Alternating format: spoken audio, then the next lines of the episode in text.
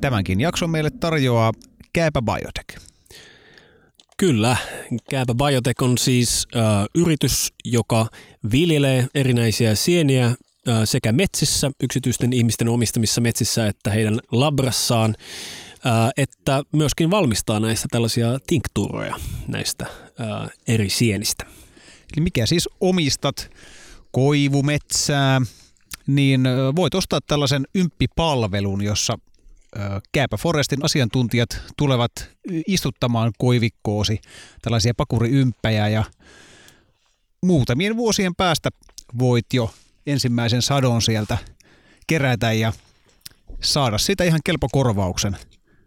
Kyllä, ja sitten taas siellä tinktuurien puolella voit tilata ihan kotiin näitä tinktuureja. Ja itse olen äh, maistanut tätä pakuritinktuuraa ja, ja myöskin tota, äh, näillä englanninkielisillä nimillä kutsuttavaa Lions Mania ja Cordyceps tinktuuraa ja vaikka makunsa puolesta tietenkin on tällainen lääkkeinen maku, niin kuin sienen, sienitinktuurassa kuuluukin, niin, niin vaikutukset kyllä tuntuu heti. Eli esimerkiksi olen itse huomannut, että unen laatuun vaikuttaa hyvin merkittävästi tämä Cordyceps tinktuura. Eli sitä voin lämpimästi suositella, jos esimerkiksi tällaisiin ää, vaivoihin tai, tai tuota, elämän laatua heikentäviin asioihin on ollut, ollut taipumusta. Pakuri eli tikka teehän on tunnettu toki tällaisena ää, flunssan karkoittajana muun muassa, eli, eli ihan sellaisiinkin tarkoituksiin sitä monet käyttävät myöskin tätä Käypä Bajatekin valmistamaa tinktuuraa. Niin, so, soda-ajan tunnettu kahvin korvike oli tämä, tämä myös. Itse olen saanut sitä, niin kuin, tämä ei ole terveysväite, mutta olen, olen saanut flunssan oireisiin siitä kyllä niin kuin merkittäviäkin apuja kyllä tästä pakurin juomisesta. Suuntaa siis tuonne Kääpä Vajatekin verkkosivuille. Linkin löydät tuolta jakson muistiinpanosta, jos joko näiden pakuriympien istuttaminen omaa metsään kiinnostaa tai sitten jos haluat tilta kotiin näitä tinkturoja.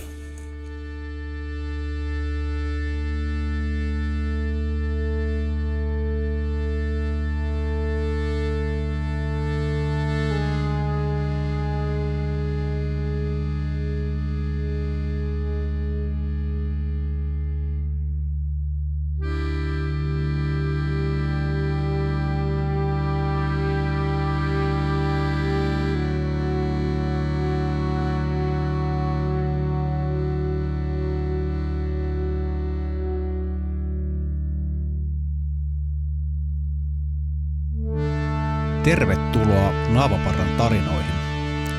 Tällä kertaa meillä on erikoisjakso sanan monissakin merkityksissä.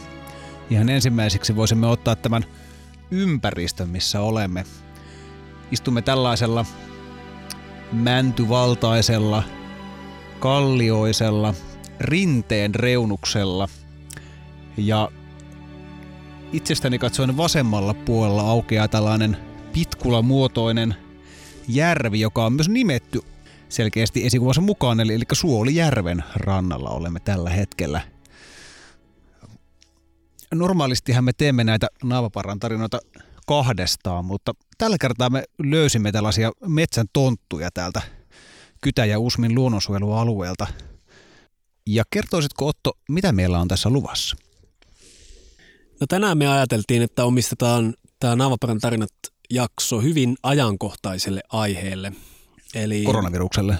No ei varsinaisesti sille. Tokihan meillä täällä kahden metrin ää, turvelit on ja, ja omat teltat kaikilla.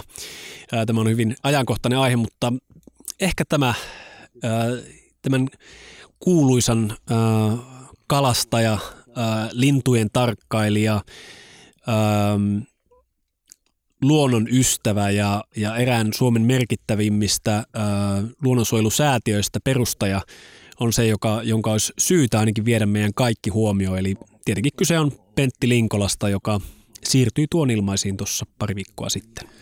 ihan näin kärkeen mä ehdottaisin, että tällä porukalla nostetaan Linkolalle malja. Tehdään näin. No niin, kaikilla on asiaan kuuluvaa jalojuomaa siellä kuksissanne ja mukeissanne. Pentille. Pentille. Pentille. Niin, ähm, ihan alkuunsa niin tota, nämä meidän ähm, vierailijat tontut voisivat lyhyesti kertoa jotain itsestään tai muuten tästä tämän päivän tunnelmasta. Mulla on itselläni sellainen tausta, että mun vanhemmat ei ole koskaan ollut mitenkään erityisiä luontoihmisiä tai sellaisia, että he olisi minua luontoon vieneet. Mutta tuota niin, mulla sitten eräs sukulaiseni tämän tehtävän täytti ja mä muistan sitten jossain vaiheessa, kun mä olin ehkä noin 15 vuoden vanha tai jotakin semmoista, niin mulla heräsi semmoinen tietynlainen ympäristöahdistus ja siitä mä niin tajusin, että tämä, tämä meidän maapallon olemassaolo ei välttämättä ole itsestäänselvyys ja se, että mitä tässä on niin kuin, ja tämä kaikki mitä me saadaan kokea ei ole itsestäänselvyys ja sitten Pentti Linkolan ajatukset kyllä siinä herätti hyvin paljon ajatuksia ja muuta asioita. Mukava olla Leeriu nuotiolla näin pääsiäisyönä tämmöisellä porukalla tuumailemassa ja varsinkin kun tämmöinen merkkihenkilö on nukkunut pois ja siirtynyt tuon ilmaisiin.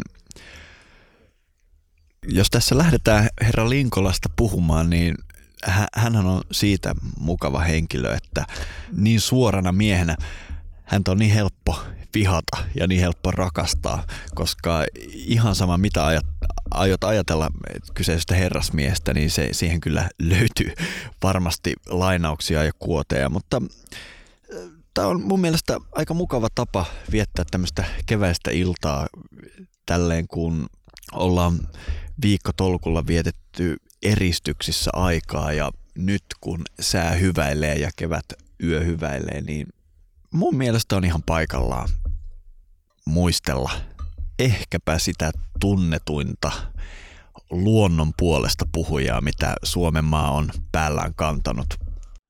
Kyllä, tämä oli hyvinkin pysäyttävä uutinen, kun, kun tuota, tuolta lehden sivuilta luin, että, että tuota, Linkola ei enää ole täällä. Mehän, Joonas, yritettiinkin tässä toissa vuonna erään kontaktin kautta ottaa yhteyttä Linkolaan, että oltaisiin päästy hänen kanssaan keskustelemaan. Me oltaisiin tietenkin haluttu kuulla hänen huikeasta elämäntarinastaan ja siitä, miten hän on seitsemällä vuosikymmenellä vai perti, no jos eli tähän vuoteen, niin kahdeksalla vuosikymmenellä kerännyt havaintoja linnuista ympäri Suomen ja matkustanut Suomen metsissä, kaikki Suomen metsät, mitä nyt nimeksi annetaan, niin suurin piirtein käynyt läpi ja, ja Euroopassakin hava, havainnoimassa asioita. Mutta siinä vaiheessa Linkula sanoi, että hän on kyllä haastattelunsa tehnyt, että ei, ei hänellä oikein, ei kokenut, että on enää, enää sellaista. Vaikka tarvittiinkin, että tultaisiin puutöihin samalla koko päiväksi sinne hänen pienelle tilalleen, niin, niin se ei saatu, saatu valitettavasti onnistumaan. Mutta sitäkin suuremmalla syyllä minun mielestä on paikallaan keskustella Linkolasta ihan vain siksi, että se on henkilö, joka on meidän kaikkien ajatteluun tavalla tai toisella vaikuttanut ja ennen kaikkea vaikuttanut Suomessa koko ympäristöliikkeen historiassa, sikäli kuin ympäristöliikettä Suomessa on ollut. Eli riippumatta siitä, mitä mieltä Linkolasta on, niin hän on merkkihenkilö suomalaisessa ajattelussa ja suomalaisessa ää, niin kuin ikään kuin luonnonsuojeluhistoriassa. Hmm. No ne titteleiden päälle, mitä tässä on lueteltu Linkolasta, niin on, on ehkä soveliasta myös lisätä, että Linkolahan on ollut myös tärkeä taustavaikuttaja tämän Elonkehän-lehden perustamisessa, joka on meidänkin, meidänkin yhteistyökumppani. Ja sitäkin kautta olisi kyllä ollut, ollut todella mahtavaa saada Linkola vieraaksi, mutta no, nyt se on myöhäistä ja kunnioitamme hänen, hänen elämäntyötään sitten tällä, tällä jaksolla. Se, mitä Miska sanoi oli, oli mun mielestä tosi, tosi tota, osuvasti, että, että Linkola on kyllä yksi niistä henkilöistä, jossa hankala löytää ihmistä Suomen maasta, kenellä ei olisi jotain ö, mielipidettä Pentti Linkolasta. Mm-hmm. Se on, se on, se on tämmöinen niin kuin henkilöiden sinihomejuusto. Ka- kaikilla on varmasti niin kuin väkeviä mielipiteitä hänestä. Onko kaikilla mielipiteitä sinihomejuustosta muuten? On. Mahdollisesti. Niin, kyllä, kyllä, kyllä tämä varmastikin pitää paikkansa. Ihan vain siksi, että Pentti Linkola on myöskin hyvin tunnettu. Mä luulen, että hän ei itse niin jaksanut välittää siitä, että hän sai kirjeitä esimerkiksi ihan sieltä 80-luvun alusta lähtien. Mm, luinkin tuossa juuri yhtä Suomen luonnossa ilmestyi vanha artikkeli Linkolasta ja, ja tota, jota ehkä lainataankin tuossa myöhemmin. Mutta että jo 80-luvulla lähetettiin hänelle viestejä siitä, että kiitos kun olet ja kiitos kun edelleen ää, teet sitä mitä teet.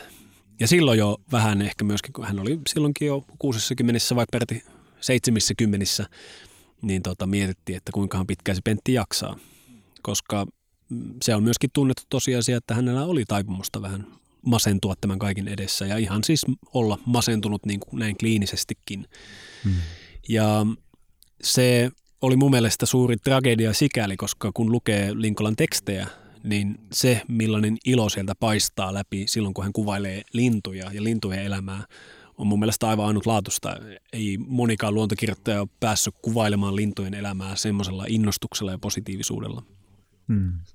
Ja myöskin puita. Linkola oli suuri puiden ystävä. Joo, toki kyllä. Niin kuin luonto kokonaisuudessaan, mutta, mutta selkeästi sieltä nousee nämä niin kuin puut ja linnut. Mm-hmm. Tuosta itse asiassa, mikä on minun mielestä tosi tärkeä asia, on sitten kun puhutaan siitä, että Linkola on nimenomaan luonnon ystävä ja sitten se, että millä tavalla hän sitten ehkä varsin kärkkäästikin välillä, tai edes ehkä vaan hyvinkin kärkkäästi joistain, joitain asioita ilmaisee, niin se ei silti kerro minun mielestä siitä, että mikä se, se pintapuolinen ilmaisu, että mikä hänen oikeastaan se perimmäinen ajatuksensa oli, koska hän oli, niin kuin, hän oli hyvin ihmisläheinen ihminen ja hänessä oli, niin kuin, hänessä oli monta sellaista puolta, missä hän toi sen esille hyvin vahvasti, että hänellä on, hän oli pohjimmiltaan pasifisti ja sitten se, että hän toivoi vain – rauhallista yhteiseloa ihmisen ja luonnon välillä. Eihän hänellä ollut mitään sellaista, niin kuin, mä sanoisin enemmän, että se hänen kritiikkinsä kohdistui tämmöiseen, tähän nykyiseen yhteiskuntajärjestykseen enemmän kuin ihmisiin itsessään. Mutta kaikki eivät sitä tietysti näin ymmärtäneet. Mä voin tähän väliin antaa tämmöisen tarinan siitä, miten itse tulin tutustuneeksi Pentti Linkolaan. Nimittäin tuossa parikymmentä vuotta sitten mulla oli hyvä ystävä, jonka kanssa ihan sitten lähdettiin vuokraamaan omakotitaloa ja asuttiin siellä isossa hallissa yhdessä. Ja hän sattui olemaan tämmöinen ehkä hiukan tämmöisen niin synkempää maailmankatsomukseen kallella oleva henkilö ja kova black metal vaikuttaja ja sitä kautta sitten päädyin tekemisiin tämmöisen kulttuurin kanssa, joka ehkä mulle ollut ominta, missä tavallaan se hallitseva voima oli inho tai viha ihmiskuntaa kohtaan ja muuta.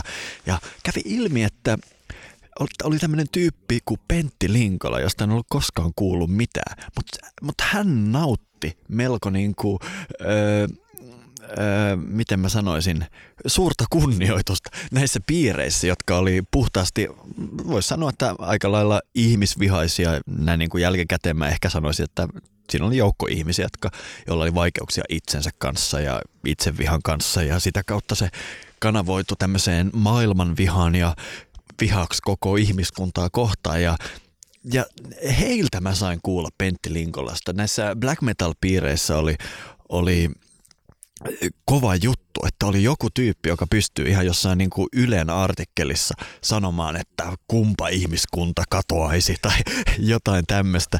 Ja sitä kautta... Juhlia aina, kun su- suuria jotain mullistuksia tai ihmisiä kuoli, niin se Linkola on aina jossain siellä juhlimassa. Joo, Linkola heittämässä nasevan kommentin, että sietikin mennä ja niin edelleen.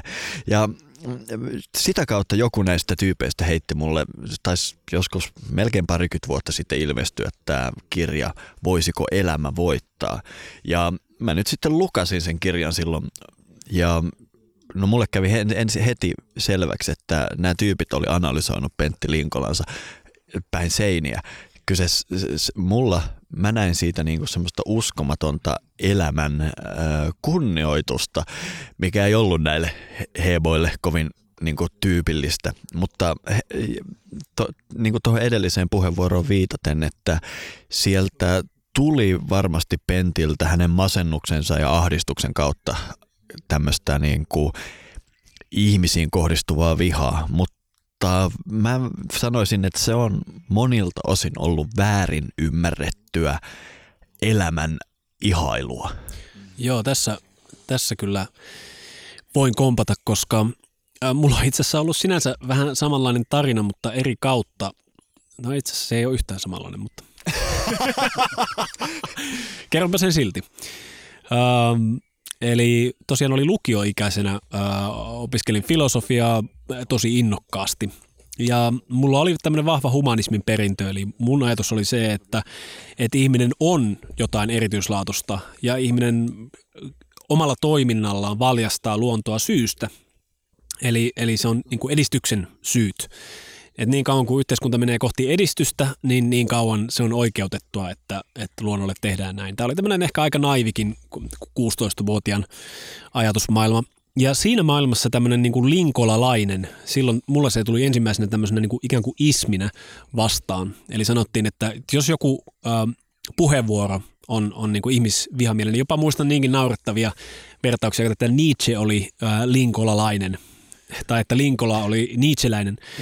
Kumminpäin se nyt pitäisi mennä. niin, nimenomaan. Ja, ja, tota, ja sen takia en, en suostunut lukemaan Linkolaa niin kuin alkuperäislähteistä.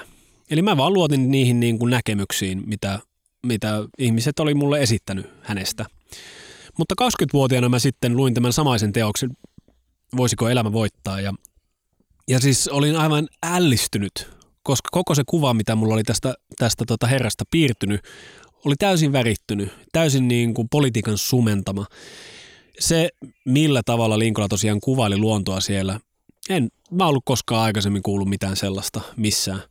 Eli se oli mulle aika järisyttävä teos. Ja sen jälkeen on lukenut aika paljon niin kuin tämmöisiä artikkeleita ja, ja tota, ää, kaikenlaisia, mitä nyt Linkolasta on löytänyt, löytänyt käsiin, niin, niin säännöllisiä epäsäännöllisesti.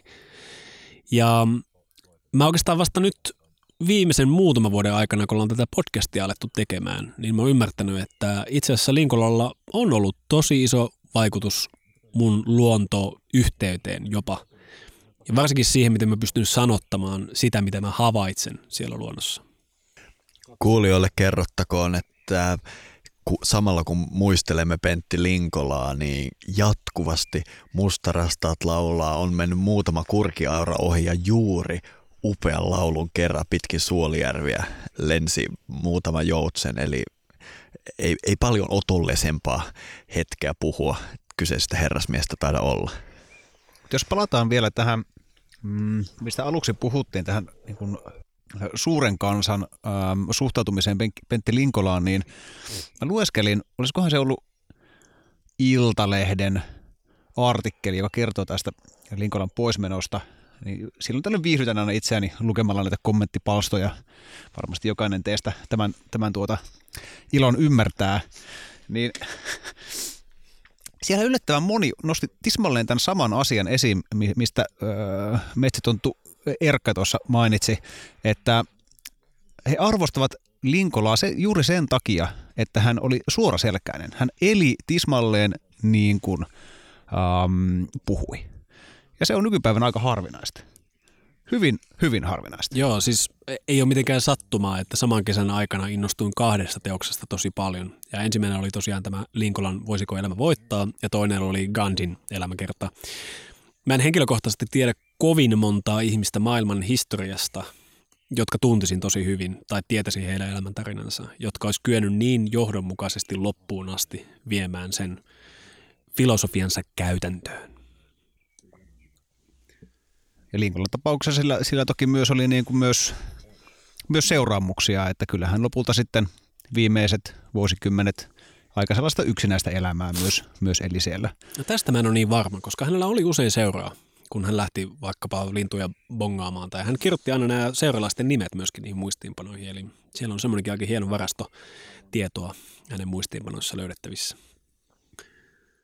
Mutta se Linkolan ote tuohon luonnon kunnioittamiseen, se tuli mulle yllätyksenä ja kun silloin nuorena miehenä luin tämän Voisiko elämä voittaa, mulla jäi itsellä mieleen siitä pyörimään pitkäksi aikaan tämä kappale, joka oli miten mä sanoisin, kritiikkiä, joka osoitettiin Hannu Hautalan, joka on varmaan se tunnetuin suomalainen luontokuvaaja kohtaan. Ja mulla on iso osa suvusta tuolta Kuusamon seudulta, missä tämä Hautala vaikuttaa ja ehkä Hannu Hautala tuolla Koillismaalla nauttii eräänlaista tämmöistä pyhimyksen ö, asemaa.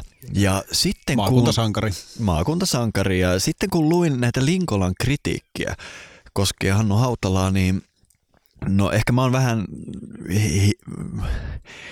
vuosien mittaan alkanut ymmärtämään myös toista näkökulmaa, mutta kyllä Linkolla pystyi tosi hyvin näyttämään semmoisen eräänlaisen tekopyhyyden, mikä siinä on, että, että kaikki luonto on hyödynnettävissä ja tuhottavissa, kunhan jätetään niitä muutamia plänttejä, mitä voidaan sitten käydä kivasti kuvailemassa ja nauttimassa. Eli toi oli semmoinen, koska Hannu Hautala on ollut mullekin iso sankari nuoruudesta lähtien, niin mä aloin miettimään, että millaista luonnonsuojelua tai kunnioitusta se on, että me hyväksytään, että suurin osa luonnollisesta ekosysteemistä katoaa ja mistä me käydään ottamassa ne muutamat hienot kuvat niistä säilyneistä alueista. Se, se laittoi me nuoren meikäläisen miettimään tätä pitkäksi aikaa. Hautalan puolustukseksi voisin kyllä tässä sitten sanoa, että toisaaltahan voi ajatella niin, että kun tällaiselle suurelle yleisölle, jolla ei välttämättä ole niin kuin kosketusta luonnontilaisiin metsiin tai, tai erämaihin tai muihin, muihin tällaisiin paikkoihin, niin hän setään tuo esiin niitä upeita lintuja, upeita eläimiä, upeita maisemia, että niitä edelleen on – ja se voi toimia, ja varmasti on toiminutkin monelle ihmiselle sykäyksenä tällaisen niin kuin luonnonsuojelullisen ajatteluun ja, ja ylipäätään tajuamaan sen valtavan rikkauden, mikä meidän luonnossa on. Sitä totta kai pitää paikkansa. Että, ja mun mielestä se on ihan validi pointti, että joku käy ö, ison kuvausryhmän kanssa pikkasen tuhoamassa luontoa, mutta saadaan hyvä dokkari ja sitä kautta ehkäpä tuhat ihmistä arvostamaan luontoa enemmän. Toi on ihan validi pointti, mutta pakko myöntää, että Pentilläkin on ihan hyvä pointti siinä, että kuinka pitkälle toi lähestymistapa kantaa. Ehdottomasti. Tämä on erittäin tärkeä asia minun mielestä, josta nyt puhutaan, koska ylipäänsä tämä itse asiassa kiteytyy siihen, että mikä on ihmisen rooli tässä ekosysteemissä ja se, että niin kuin kyllä se ainakin itselle siinä vaiheessa, kun tätä luontoretkeilyä rupesi vähän enemmän harrastamaan, niin tajusi sen, että ei me olla sen parempia tai me ei olla millään tavalla niin kuin korkeammalla tasolla kuin mikään muu elävä olento tässä universumissa, vaan me ollaan yksi osa tätä ja meidän ei myöskään pidä tavallaan, meidän ei pidä kieltää sitä meidän ihmisyyttä, mutta tuota, se, että me jotenkin ruvettaisiin arvottamaan sitä ihmisyyttä jonkun muun yläpuolelle, niin siinä mennään sitten minun mielestä vähän, sano, sanottaisiinko niin, että väärille raiteille. Ja Pentti Linkola toi tämän asian esille erittäin hyvin. Tämä on mun mielestä hyvin ymmärrettävä näkökulma ja, ja tota, Linkolasta tosiaan, kuten sanottu jo, se, mitä kuka tahansa voi arvostaa, on se, että hän oli tosiaankin tätä mieltä, että ihmistä ei voi arvottaa muun luonnon yläpuolelle ja pyrki kaikessa toiminnassaan tekemään niin, että ei tekisi tätä virhettä elämässä. Ähm, mutta silti täysin ongelmatontahan tämä ei ole, eli vaikka Linkola ansioksi voidaan sanoa monta asiaa ja myöskin se, että hän oli hyvä kirjoittaja, terävä ajattelija, niin hänen vaikkapa visionsa siitä, että millainen yhteiskunnan tulisi olla, millainen se voisi olla, jotta meidän niin kuin ikään kuin luonnon kantokyvyn rajat ei tulisi vastaan, niin mulle vaan tulee mieleen, että se on paluu jonnekin 200 vuoden taakse. Ja tämä paluu, se, että ehkä Linkolalla oli suuria vaikeuksia hyväksyä se, että historia muuttuu. Esimerkiksi mä huomaan, että hänen tämmöisessä niin kuin suomalaisuuden kritiikissä hän oli hyvin kärkäs kritisoimaan suomalaisia. Siinä kuuluu tämmöinen 80-luvun juppikulttuurin kritiikki ja se, että miten hän vaikka hauskasti monissa artikkeleissaan niin kuin tekee tämmöisiä dialogeja, mitä käydään perheiden autossa. Se kuulostaa vaan siltä, millaisia niin kuin muodikkaita ää, tapoja suhtautua luontoon oli 80-luvulla. Mutta paljon on tapahtunut sen jälkeen ja mä uskon, että tämä on semmoinen niin kuin aika iso puute niin kuin Linkola filosofiassa on se, että hän joutui ehkä lopulta kuitenkin pitäkseen johdonmukaisuutensa palaamaan menneisyyteen. Joo, ja mitä tulee tähän ihmisen joko ainutlaatuisuuteen tai sitten siihen, että ihminen ei ole mitenkään poikke, poikkeava muusta eläinkunnasta, niin mä, mä voisin sanoa, että kylmä fakta kuitenkin tuntuu olevan, että ihminen on toisenlainen. Se ei tietysti tarkoita, että ihminen on luonnon yläpuolella. Se on naurettava asia tämmöisenä olentona, joka hengittää happea, jota tämä kaikki ympäröivä luonto tuottaa. Eli käytännössä mä oon koko oloni velkaa tälle ympäröivälle luonnolle. Eli tietysti ei voi sanoa, että ihminen on luomakunnan yläpuolella. Mutta sen voi sanoa, että me ollaan se toisenlainen eläin. Meillä on kyky päättää joko tosi huonoja päätöksiä ja sahata sitä oksaa, jolla me istutaan, tai meillä on niin kuin monikulttuuri ihmiskunnan historiassa osoittaa, meillä on myös kyky muuttua osaksi ympäröivää elävää luontoa ja olla sen harmoninen osa. Eli ihmisillä on tämmöinen poikkeuksellinen kyky joko olla epätasapainossa tai tasapainossa. Eli tämmöinen pointti tähän väliin. Joo, ja jos mietitään kaikkia ihmiskunnan elämiä vuosikymmeniä, niin kyllähän meidän täytyy kaikkien varmaan olla samaa mieltä siitä, että 80-luku oli se, milloin ihminen oli kaikista eniten hukassa. Ainakin jos vaatemuodin perusteella tätä asiaa. Tai musiikin. Tässäkin on keskustelun varaa, mutta, mutta ei, ei, ei, ei tota niin ihan hirveästi voi vastustaa. Erittäin tärkeitä pointteja siis nuo, että nämä asiat tietysti niin yksi, yksinapaisia ole tai yksinkertaisia, mutta – jos tuohon Suomeen vielä, vielä niin kuin erityistapauksena palataan, niin Linkolahan Suomi ko- kovasti Suomea siitä, että, että millään muulla arktisella alueella, joka on näin korkealla pohjoisessa, ei ole näin ti, niin kuin kovaa väestötiheyttä kuin Suomessa. Ja nyt Suomen väestötiheys nyt sillä nyt hirveästi pääse juhlimaan, juhlimaan, mutta se on ihan totta, jos vaikka vertaa johonkin muihin alueisiin. Mutta toki tässä täytyy ottaa huomioon se, että kyllähän golfviralla tietenkin on aika paljon vaikutusta myös, myös tähän asiaan, että eihän niin pysty vertaamaan eh, Siperiaa eh, Suomeen tai, tai Kanadan arktisia seutuja Suomen millään tavalla. Joo, kyllä mä luulen, että ihan niin kuin tämmöisen niin kuin leveyspiirin eh, sijainnin sijaan kannattaa enemmänkin katsoa sitä ilmastoa. Niin, jos kuitenkin tähän väliin otetaan ihan vähän semmoista niin kuin biografista tietoa Pentti Linkolasta. Eli Linkolahan tuli siis hyvin akateemisesta perheestä. Hänen isänsä oli professori ja myöskin Helsingin yliopiston rehtori myöhemmin ja, ja heidän perheensä asuu Helsingin Kaisaniemessä. Siellä oli kasvitieteellisessä puutarhassa heidän perheensä, isän, isän työsuhdeasento ja perheensä koti. Eli, eli monet näistä niin kuin Linkolan lapsuuden muistosta itse asiassa liittyy Helsingin kaupunkiluontoon. Tämä on mun mielestä myöskin yksi semmoinen hyvin kiinnostava seikka. Eli hän, hän niin kuin tuommoisena yläasteikäisenä sitten koulusta ryntäsi lähimetsään äh, bongailemaan lintuja 12-vuotiaana ja, ja tota, hänen isänsä kuoli 9-vuotiaana, eli tämä oli ilmeisesti aika semmoinen traumaattinen kokemus, kokemus nuorelle Pentille. Mutta hyvin nopeasti hän, hän kyllä huomasi, että se akateeminen maailma ei ollut häntä varten. Eli vuoden hän ehti biologiaa opiskella, mutta se vei pois siitä rakkaasta lintuharrastuksesta, koska akateeminen vuosi päättyi vasta silloin toukokuun loppupuolella ja silloin oli lintukausi jo alkanut. Eli mä uskon, että itse asiassa tämä liittyy nämä niin kuin Lincoln tämmöiset biografiset tiedot tai elämänkertaan liittyvät tiedot liittyy tosi moniin näihin teemoihin, mitä me ollaan ehditty raapasta tässä. Eli, eli siihen, miten Linkola osasi toisaalta kirjoittaa poleemisesti, mutta perustella myöskin kantansa. Hän oli hyvin niin kuin, tämmöinen pedantti näissä havainnoissaan ja, ja sitten hänellä oli myös tämmöinen filosofia sillä taustalla. Mä luulen, että monet näistä asioista on tullut siitä, että hän ei ollut tämmöinen ikään kuin kansan syvistä riveistä noussut mies, vaan, vaan tosiaan tuli tällaisesta vähän niin kuin kaupunkilaistaustasta. Mm, ja nimenomaan akateemisesta taustasta. Niin, kyllä, juuri näin. Äh, mutta tosiaankin äh, tuolta 70-luvun lopulta lähtien äh, Linkola vietti lopun elämänsä tuolla Sääksmäellä. Se on tästä itse asiassa noin tunnin ajomatka, ei, ei siis kovin kaukana. Mehän ollaan siis tällä hetkellä ää, aivan Uudenmaan rajalla, eli tuosta on noin, sanoisin kuin viisi kilometriä tuonne Hämeeseen, eli ollaan lähestulkoon niin kuin Linkolan, Linkolan tota, ää, kotiseuduilla.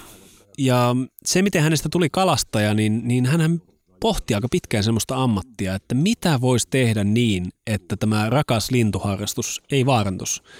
Ja hän järkeli asian niin, että kun sitten kalastajan talvikausi on päättynyt, niin sitten voikin, jos oikein nuukasti elää, niin tuonne elokuuhun asti elää sitten niillä tuloilla ja, ja tehdä sitä, mitä hän rakasti kaikista eniten.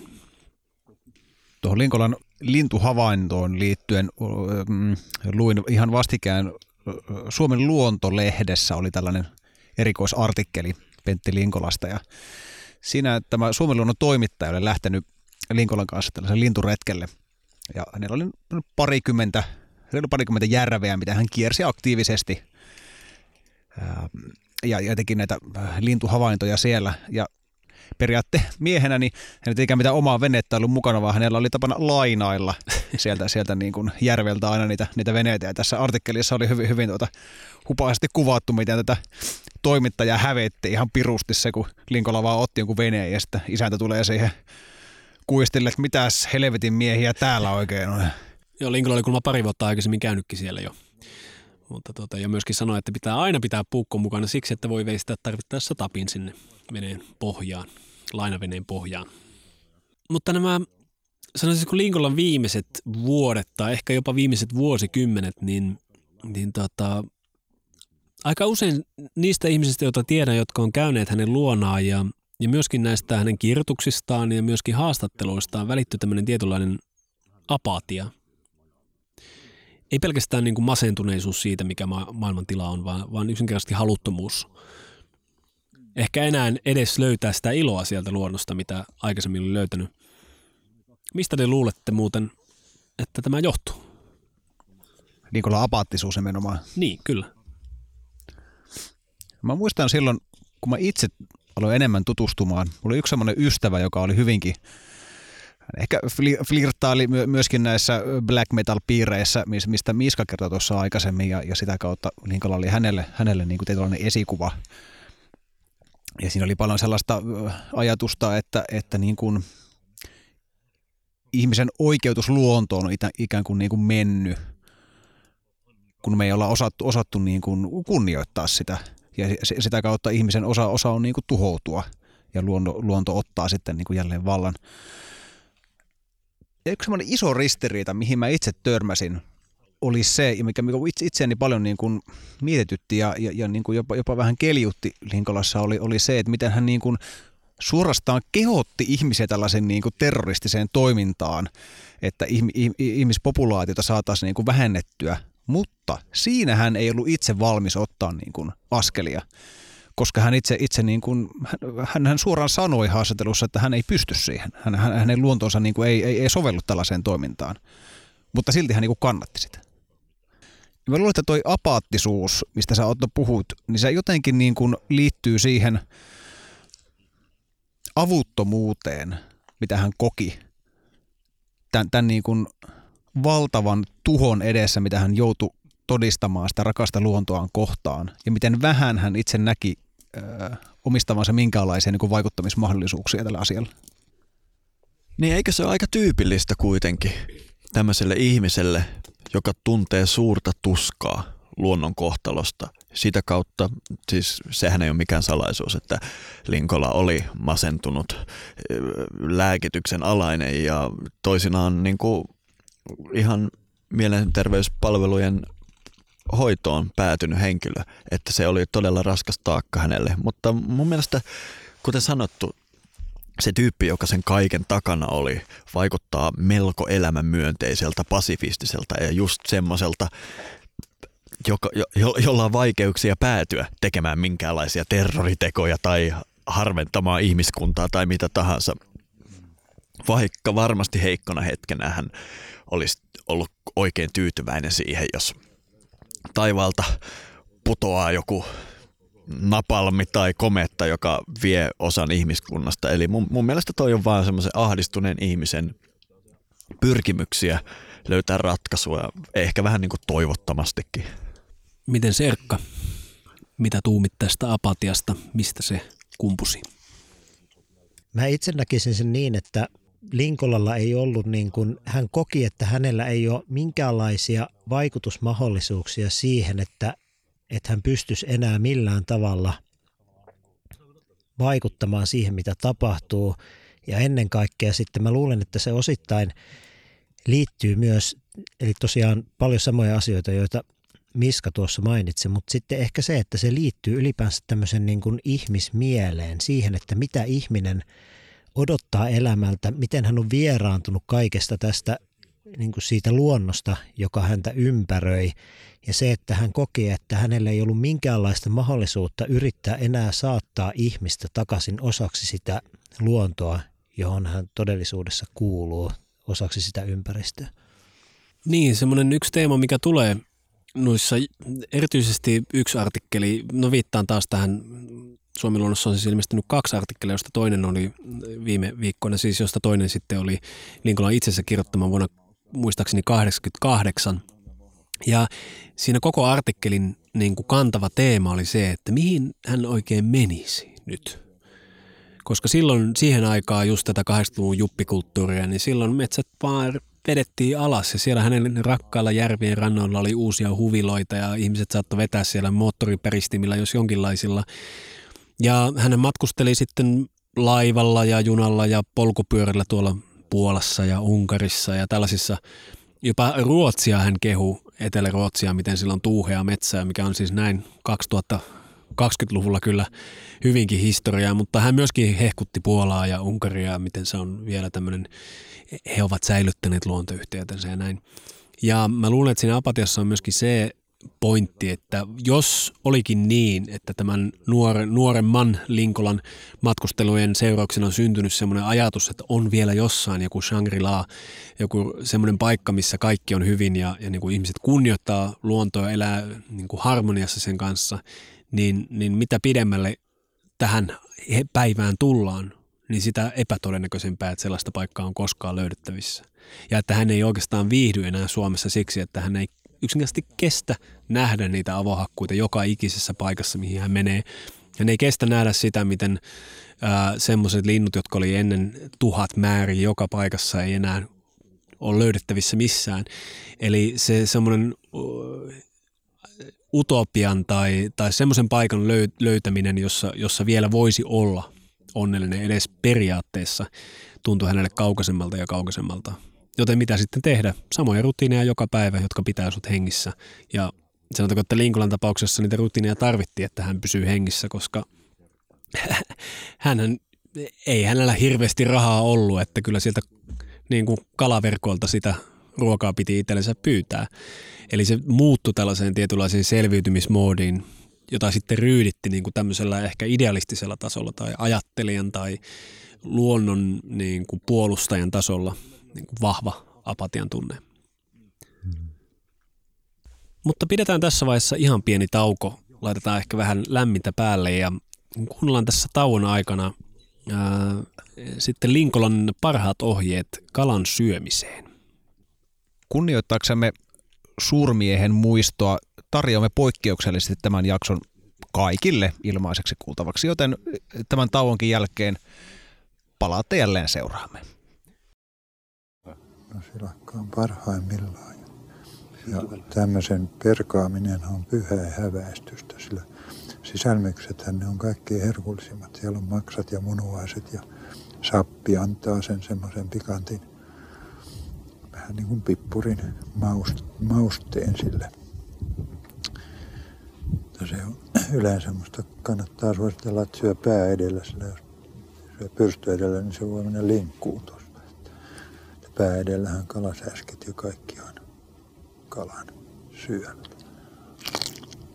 vaikka kalasääski kuljettaa päädellä. Huonoin osa silakassa ja kalassa on tämä mauttomin tämä selkä, pile ja herkullisemmat on tietysti juuri pää ja sisukset ja pyrstöt ja evien tyvet, niin kuin muissakin kaloissa. Ja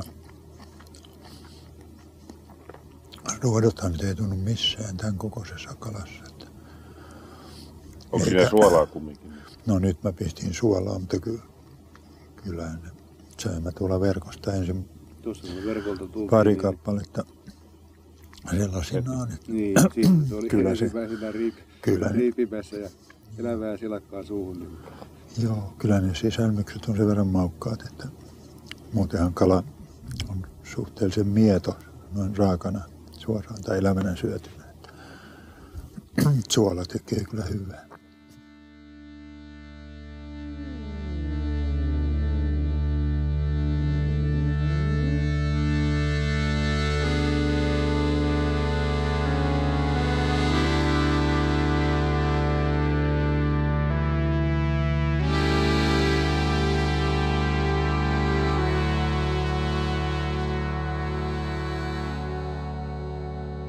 No tässä tauolla kuultiin tämmöinen hyvin rehellinen ote siihen, että mitenkä, mikä siinä kalassa on, kalasyömisessä on parasta. Ähm, yksi semmoinen seikka, mitä ei olla ehkä tässä vielä oikeastaan edes koskettu, niin on sitten tämä Linkolan suhde Suomen metsiin. Linkolaan tunnetusti kävi läpi, tietenkin aloitti tuolta viiden kilometrin päästä Hämeestä, mutta tuota, kävi Lapissa ja kävi Kainuussa, kävi Savossa, Karjalassa, Uudellamaalla, joka paikassa käveli metsiä läpi. Ja se, mikä muuhun teki nuorena miehenä sitten ison vaikutuksen, oli se, että, että miten vaivattomasti hän tuntui kulkevan siellä metsässä. Yksi semmoinen lainaus, en muista mistä, mistä teoksesta tämä oli, mutta, mutta hän sanoi, että jos esimerkiksi, että hän ei ota vesipulloa mukaan.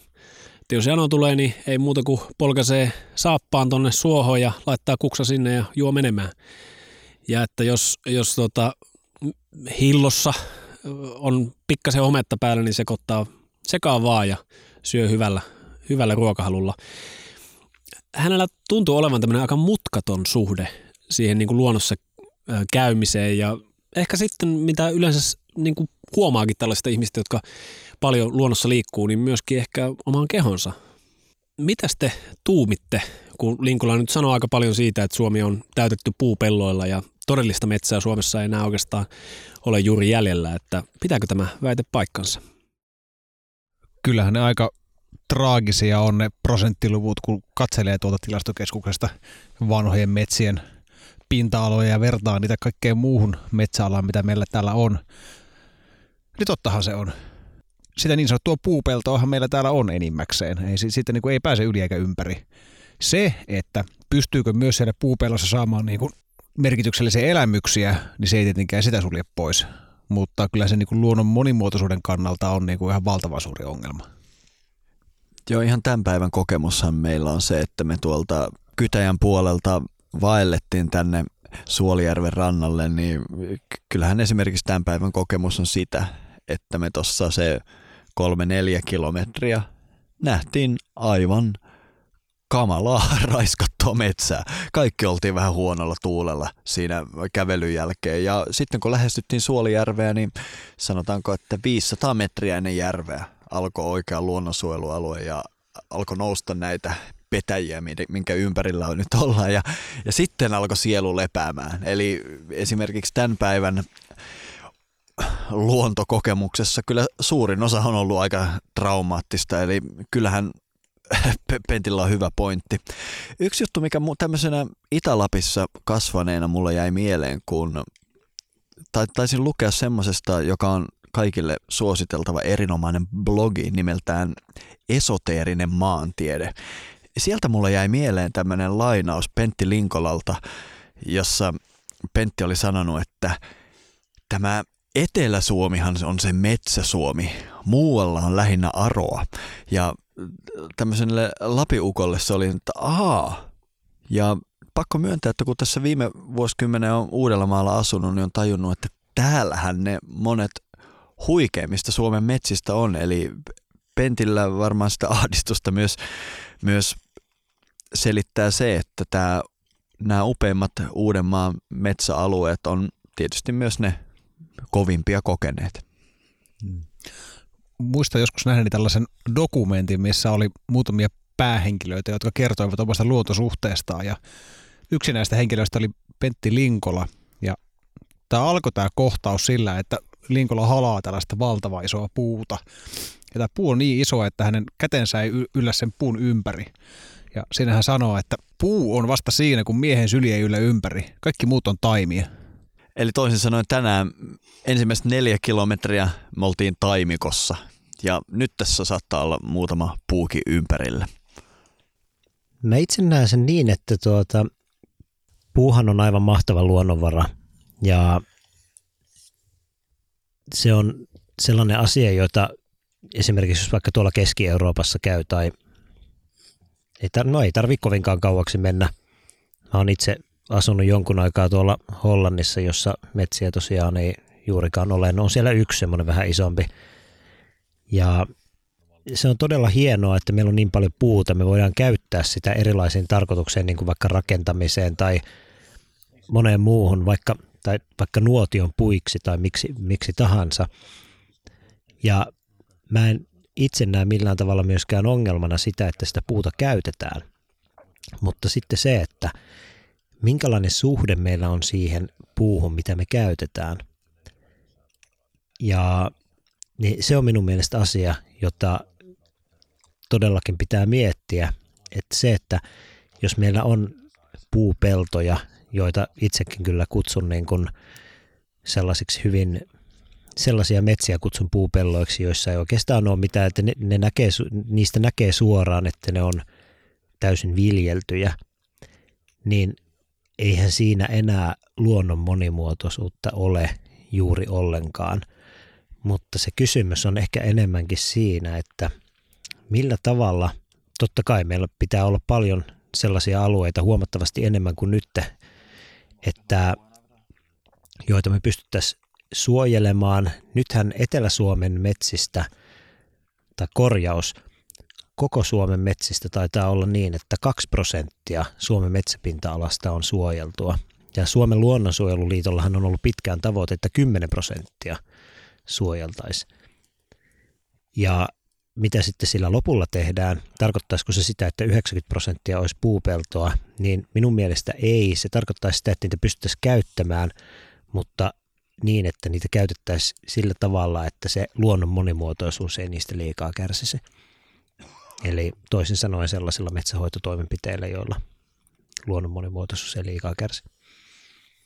Tämä metsien suojeluhan kilpistyy myös aika paljon siihen, että mitä yksittäisellä metsän omistajalla, mitä velvollisuuksia ja mitä, mitä niin kuin oikeuksia hänellä on. Ja se toisaalta on minunkin ajattelussa ongelmallista, että valtio alkaa liikaa puuttumaan siihen, mitä ihminen saa omaisuudellaan tehdä. Mutta kyllä mä lähtisin myös siitä, että ne metsät, mitkä on valtion, ne on meidän metsiä. Ja niihin metsiin, niiden metsien öö, niin kuin hyödyntämistä muussa kuin, niin kuin öö, retkeily- ja luonnonsuojelukäytössä, niin se, se, se, siinä pitäisi olla huomattavasti tiukempi kontrolli kuin mitä se tällä hetkellä on. Metsähallitus on hakannut siis ihan uskomattomista paikoista, saarista, jo, jo, joihin niin kuin koneiden vieminen on uskomattoman kallista ja parhaimmillaan se rahallinen hyöty menee niin kuin miinuksen puolelle, koska ne, ne niin kuin kulut peittoa ne, ne niin kuin tuotot. Ja tässä on niin kuin mitään järkeä lähteä niin kuin tä- tällaista metsätaloutta har- harrastamaan. Mun ehdotus olisi se, että kaikki valtion metsät pitäisi välittömästi suojella. Joka ikinen valtion metsä. Ne on meidän metsiä. Ja se puuaines, mitä me tarvitaan, nuotioissa tai, tai bioteollisuudessa tai missä tahansa, niin se tulee yksityistä metsistä. Mitä ajatuksia tämä herättää teille? No Linkolahan olisi sitä mieltä, että tämä on aivan liian lepsu linja. Hänelle on, tai sellainen kuva ainakin teksteistään syntyy, että tragedia on ylipäänsä se, että metsiä käytetään mihinkään muuhun kuin täysin välttämättömiin seikkoihin.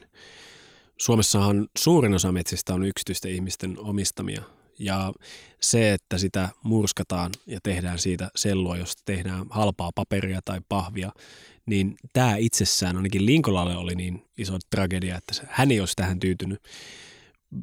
Itse taas on sun kanssa aika lailla samaa mieltä siitä, että ne on meidän metsiä. Ja jos otetaan huomioon, että suurin osa suomalaisista ei pidä esimerkiksi avohakkuun niin kuin, merkitystä niin tärkeänä, että olisi valmis sallimaan ne sillä ehdolla, mitä se tänään on. Mä muista, että tästä taisi olla ihan joku tutkimuskin, että kuinka suuri osa suomalaisista ei pidä avohakkuista niin sanotusti. Ja jos me vaan noudatetaan sitä, mitä ihmiset on mieltä ja mennään sen mukaan, niin kuin demokraattisessa valtiossa tulisi tehdä, niin tällainen linja, mitä nyt noudatetaan, ei välttämättä nauti sitä kansansuosiota, mitä kuvitellaan. Joku ehkä kuuntelija voi olla eri mieltä. Jotkut on sitä mieltä, että suurin osa suomalaisista haluaa hakata suurimman osan metsästä ja myydä sen vaan paperin valmistajille. Mutta ainakin tämän avohakkuut historian kansalaisaloitteen perusteluissa tätä käytettiin hyvin merkittävänä perusteluna, että ihmiset eivät itse asiassa halua avohakkuita. Joo, mun mielestä tuo Joonaksen pointti, että valtion metsästä tulisi suojella, ei ole, on itse asiassa melko perusteltu, mutta tietysti siinä voi edes jousta, että valtion metsät ainakin tulisi käyttää hyvin ja harkinnalla. Mutta kun Pentistä on nyt puhe, niin on pakko ottaa esille tämä luonnonperintösäätiö, joka saattaa olla, mä veikkaan, että vuosikymmenien jälkeen se saattaa kenties nimensä mukaisesti olla se merkittävin Linkolan perintö. Mutta mun on pakko myöntää, että mä en niin vahvasti tunne tämän säätiön toimintaa. Kuinka paljon suojeltua metsiä heillä nykyään on? Onko teillä kellään mitään hajua? Niin, näin yhden uutisen juuri, että uusi alue oli liitetty tähän suojeltavien joukkoon ja siinä mainittiin, että 2000 hehtaaria on suojeltua metsää. Se on tietysti 2000 hehtaaria, jotka lämmittää sielua paljon, mutta onhan se surullista, on se melko pieni, pieni alue. Mutta tärkeintä on, että on olemassa tämmöinen organisaatio, jos olet kuolivuoteella oleva suuri metsäomistaja, niin tiedät, että on ainakin joku paikka, minne voi lahjoittaa metsän, että tietää, että sen tulevaisuus on valoisa. Mä itse luulen myös se niin, että kun tässä on puhuttu siitä just, että kun Linkola on puhunut metsien tulevaisuudesta tai siitä, että, että meillä on pelkästään puupeltoa, niin oikeastaan tämä kaikkihan kiteytyy siihen, että miten me, niitä metsiä käytämme. Eli se, että onko se sellaista, joka palvelee meidän fundamentaalisia tarpeitamme vai onko se jotakin muuta, niin se, se on hyvin olennainen kysymys ja itse kyllä ostan myös tuon ajatuksen siitä, että valtion metsät pitäisi suojella.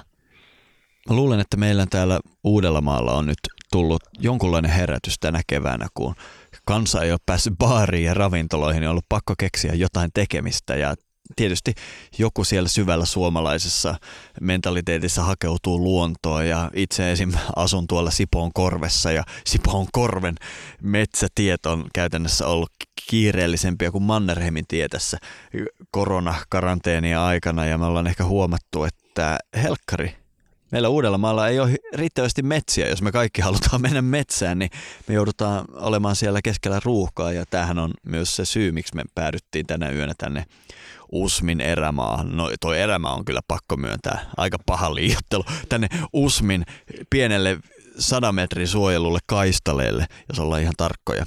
E, ja koska tiedettiin, että tämä on semmoinen vähän tunnettu alue, että täällä saa todennäköisesti olla rauhassa. Mutta e, kuka tietää, ehkä tämän kummallisen kevään satoa on se, että me huomataan, että meillä ei ole riittävästi suojeltuja metsiä, varsinkaan täällä Etelä-Suomessa. No Pentti Liikola ei tällaista hopeareunusta tässä koronapilvessä oikein havainnut. Häntähän haasteltiin siis tässä ihan pari viikkoa sitten.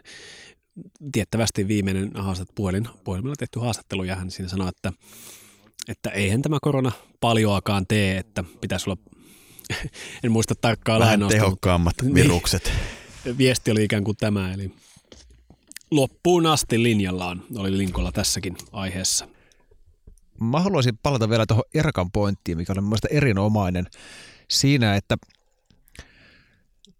toki me tarvitaan sitä metsäteollisuutta. Se on ihan, ihan niin kuin päivän selvä asia. Ja, ja niin kuin, kyllä mä myös näen, näen että polttopuun lisäksi metsästä voidaan, tai, tai puista voidaan jalostaa myös niin kuin tosi pitkälle vietyjä jalosteita. Ja, mutta niin voidaan käyttää monia muitakin raaka-aineita. Mutta niin kuin raaka-aineessa yleensä mun mielestä kaikkein parhainta kunnioitusta on se, kun niistä tehdään niin kuin mahdollisimman niin kuin siis hienoja tuotteita, mahdollisimman niin kuin korkealaatuisia ja, ja niin kuin elämän iloa lisääviä tuotteita. Kyllä mä niin kuin si, siinä mielessä allekirjoitan tämän niin kuin, vähän keskustalainen ajatus onkin, onkin tämä niin kuin bioteollisuuden tukeminen.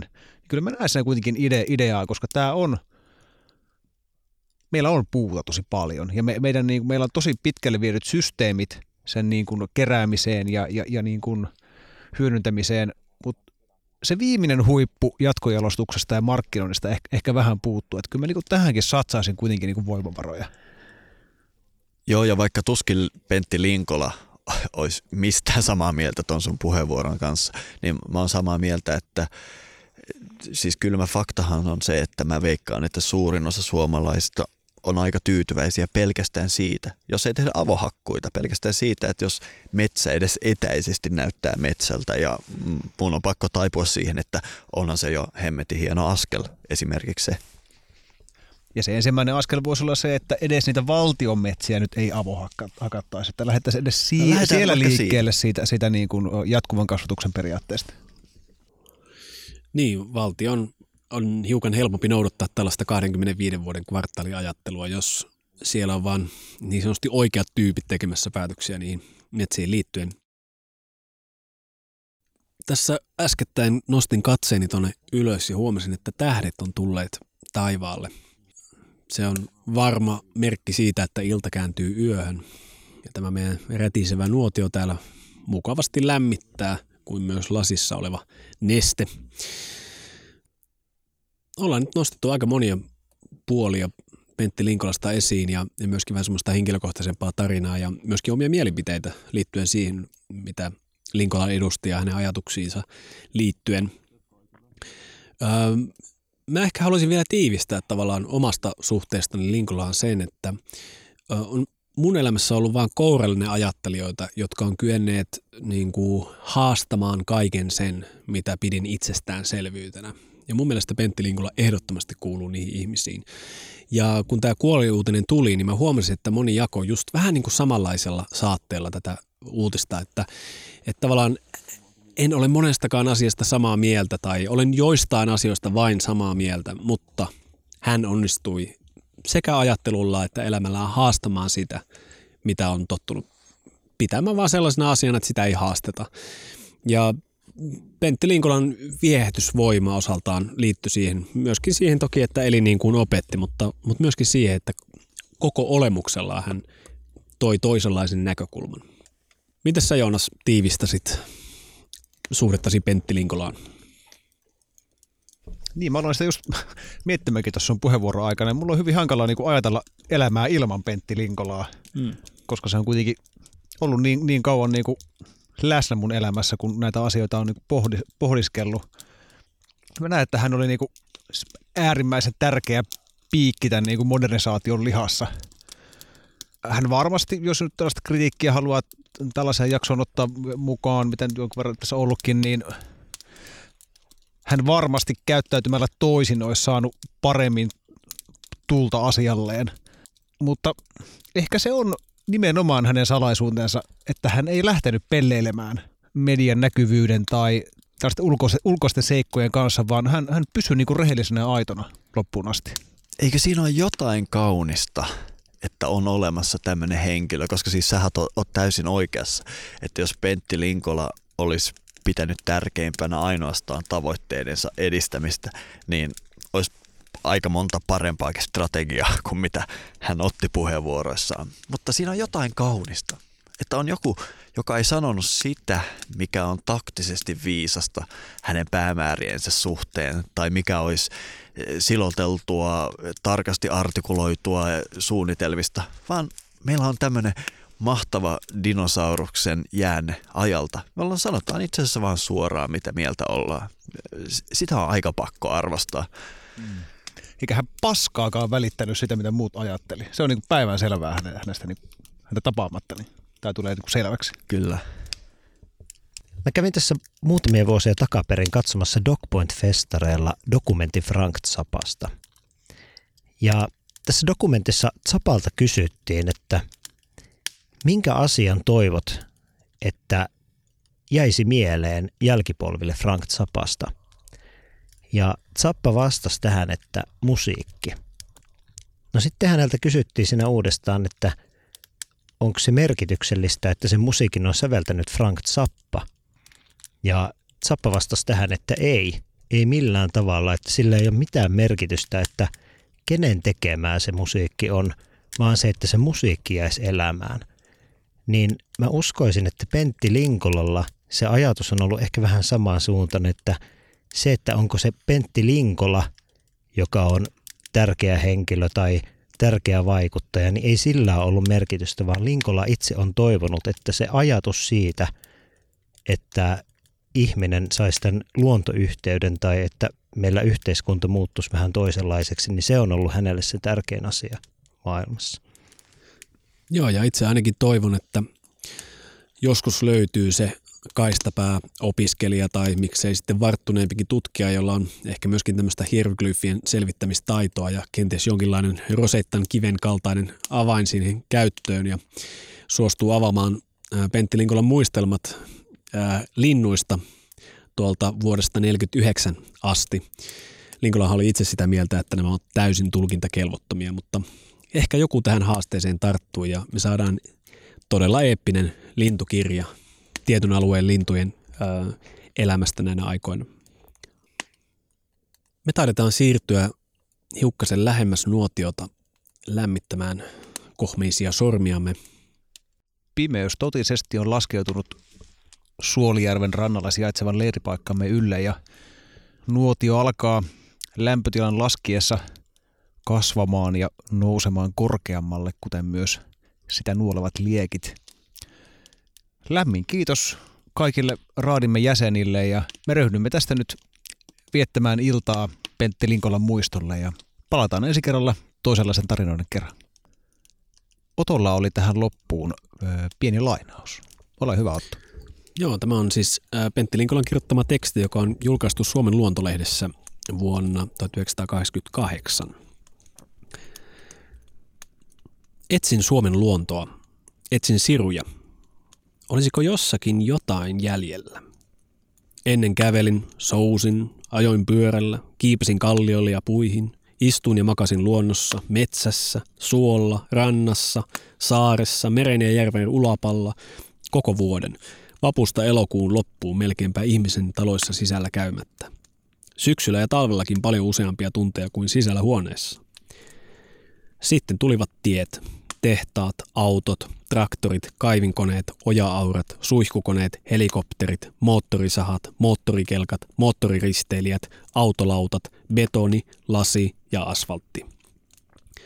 Suomi hävisi, mureni pala palalta, oli poissa. Se kävi nopeasti, jos supistan näkökulmaa äärimmilleen, omaan itseeni, niin surullisinta on se, että minä jäin jäljelle. Minä jäin neljän seinän sisälle. Keuhkot hapettavat verta, aineenvaihduntaa tapahtuu. Eikä se tyhjyys, jonka luonto jätti jäljelle, ole oikea tyhjyyttä. Se on tyhjyyttä, joka tuntuu, muistuttaa koko ajan. Pää on halkeamaisillaan, silmät ja korvat halajaisivat erämaan ikipuita, lehtorantoja ja tiira karikoita, sinisiä vaaroja, uneksivaa ja rikkumatonta hiljaisuutta. Jalat olisivat menossa, hiipimässä mahtikuusikossa, jossa seuraava salaisuus kymmenen metrin päässä on vielä piilossa. Kahisuttamassa neilikkakedon pintaa, harppomassa kevein ja nopein kurien askelin nevan jännettä. Mutta jalat rummuttavat vain mökin lattiaa.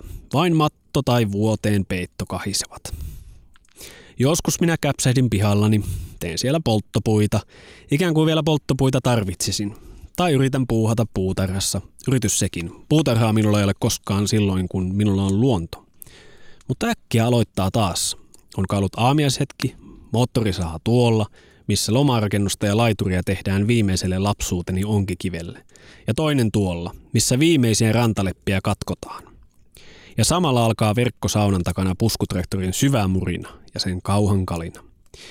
Tiedän, että se raivaa ja siirtelee viimeisen taivaan niittyni ojasavia ja reunalehtojen kiviä pajun ja tervelepan juurikolta ja runkojen murskeita toiseen paikkaan. Ja taas takaisin entiseen paikkaan, ilta myöhään saakka, kymmenen tai yhteentoista, aina tunnin pari vielä lyhtyjensä valossa. Niin kuin se on tuolla 30 aarialalla tehnyt jo kolme kuukautta. Lauantaat ja sunnuntaat siinä kuin arjetkin. Nykyajan hämäläinen nuori isäntä ei enää lemmi tyttöjä. Hän lempii raivaustraktoriaan. Juoksen pihan poikki tupaa kohti, mutta en ehdi.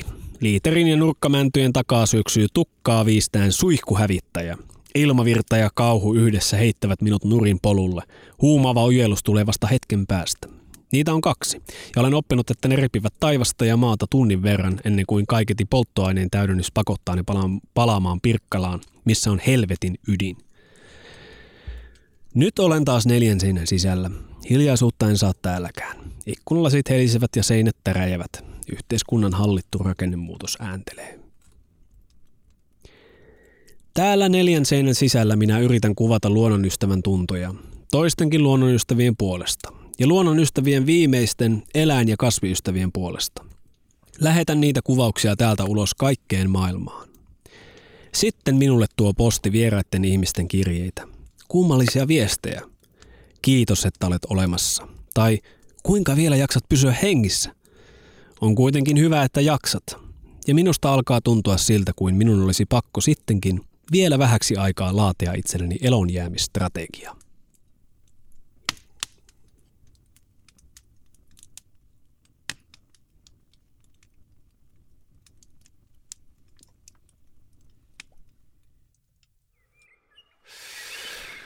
Música